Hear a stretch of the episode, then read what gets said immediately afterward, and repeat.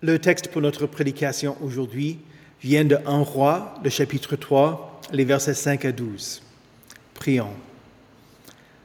Ton trône, ô Dieu, est éternel. Le sceptre de ton règne est un sceptre de justice. Par ta sainte parole, fais connaître aux hommes ta puissance et la splendeur glorieuse de ton règne. Amen. Saint de Dieu, précieux et bien-aimé, que la grâce et la paix vous soient données de la part de Dieu, notre Père, et du Seigneur Jésus-Christ. Amen. Cinq étoiles. Si tu achètes des produits en ligne, les vendeurs sollicitent une évaluation allant jusqu'à cinq étoiles pour démontrer qu'ils vendent des produits de qualité. Si tu écoutes des diffusions pour baladeurs, des podcasts, les créateurs demandent que tu partages un avis de cinq étoiles. Ceci les aide à promouvoir leur émission. Quelques personnes ont même partagé leur avis, une évaluation de notre paroisse en ligne. Et selon Google, nous avons obtenu 1,6 sur 5 étoiles. Pourquoi veut-on 5 étoiles? Pour dire que l'on est au top. Ou si on vend des produits, que les produits vendus sont au top. Si Salomon avait eu à évaluer le règne de son père, il lui aurait donné cinq étoiles. Voici son avis. David était un serviteur de l'Éternel. Il marchait dans sa présence, dans la fidélité et la justice, avec un cœur droit envers lui. David n'était pas un homme parfait, mais il était un homme, pardon, ils étaient un roi compétent, un berger fidèle du peuple et un homme selon le cœur de l'Éternel. À travers leur histoire, les Israélites étaient d'avis que David avait été le meilleur des rois. Quand, David devint un vieil homme affaibli, son fils Adoniah essaya d'usurper son trône. David ne voulut pas qu'Adoniah devienne roi. Et donc, il fut poussé à oindre Salomon pour l'établir comme étant son successeur. David choisit Salomon parce que ce dernier aimait l'Éternel et suivait ses prescriptions. Pour nous, notre foi n'exige pas que le chef d'État soit un chrétien. Notre objectif n'est pas d'établir le royaume de Dieu sur terre à travers le pouvoir politique, mais à travers la parole de Dieu. Cela dit, nous devons rendre grâce à Dieu quand nous vivons là où il y a un souverain compétent ou de bons politiciens qui votent des lois justes et protègent bien ses citoyens. Tout à l'époque de la Réformation, le prince électeur de Saxe, Frédéric III, fut un tel gouverneur. Il était connu par le titre de Frédéric le Sage, à cause de son style de gouvernance avisé et réfléchi. Bien qu'il ne se soit pas fait l'avocat des enseignements de Luther, il protégea Luther et les adhérents des évangéliques. Parce qu'ils étaient ses citoyens. Sans lui et, d'autres princes courageux, la réformation serait tombée à l'eau. Quand David mourut, ce fut une grande perte pour la nation d'Israël. Salomon ne mettait pas sa confiance en lui-même, mais en l'Éternel. Et donc, il alla à Gabaon. Avant que le temple soit construit à Jérusalem, Gabaon était le haut lieu où le tabernacle avait été installé en terre promise. C'était là où était l'arche de l'alliance, là où Dieu demeurait avec son peuple. Salomon alla à Gabaon pour offrir mille holocaustes. mille animaux sacrifiés. C'était une grande offrande de dévouement, de dédicace et de soumission à l'Éternel. Par cet acte de foi, Salomon commença son règne sur la bonne voie, voulant suivre le chemin du Seigneur. Ceci plut à l'Éternel, qui lui apparut en rêve et lui offrit tout ce qu'il voulut. Salomon répondit en étant reconnaissant pour la bonté et la fidélité de l'Éternel envers son Père. Puisque Salomon était le roi, l'Éternel lui avait déjà accordé des richesses et de la gloire. Il ne manquait de rien. Bon, il aurait pu demander une longue vie ou la mort de ses ennemis, mais ce n'était pas en ce qu'il demanda non plus, mais ce n'était pas ce qu'il demanda non plus. Voulant être, voulant être un roi bon et fidèle, il admit auprès de Dieu qu'il était inexpérimenté. Littéralement en hébreu, Salomon dit Je ne sais ni comment sortir, ni comment rentrer. Il demanda que le Seigneur le conduise surtout pour le bien-être de la nation.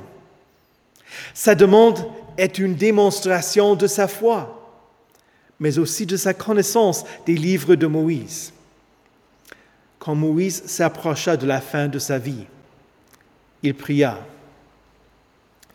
que l'Éternel établisse sur l'assemblée un homme qui sorte et rentre à leur tête, afin que l'assemblée de l'Éternel ne ressemble pas à des brebis qui n'ont pas de berger. Moïse avait dit au peuple, avant sa mort, qu'il ne, pouvait plus sortir et rentrer. Quant à David, tout Israël et tout Juda l'aimaient parce qu'il sortait en campagne et en revenait, il rentrait à leur tête. C'est-à-dire qu'il était leur chef sur le champ de bataille. Pour Salomon, il voulait surmonter son manque d'expérience. Alors, il demanda que l'Éternel lui donne des compétences en matière de commandement pour rendre service au peuple. Il demanda, accorde donc à ton serviteur un cœur apte à écouter pour juger ton peuple, pour distinguer le bien du mal. D'abord, la demande pour un cœur apte à écouter est une demande que Salomon soit attentif à la sainte parole, pour discerner la volonté de Dieu et pour distinguer entre le bien et le mal.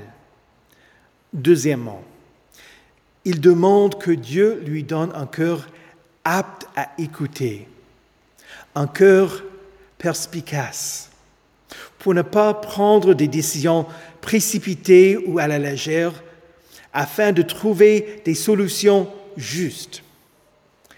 Salomon, dans ce texte, il nous sert d'exemple d'un homme de foi, d'un homme qui avait de bonnes intentions, qui aimait le Seigneur, T'es-tu trouvé dans une situation où tu ne savais ni sortir ni rentrer?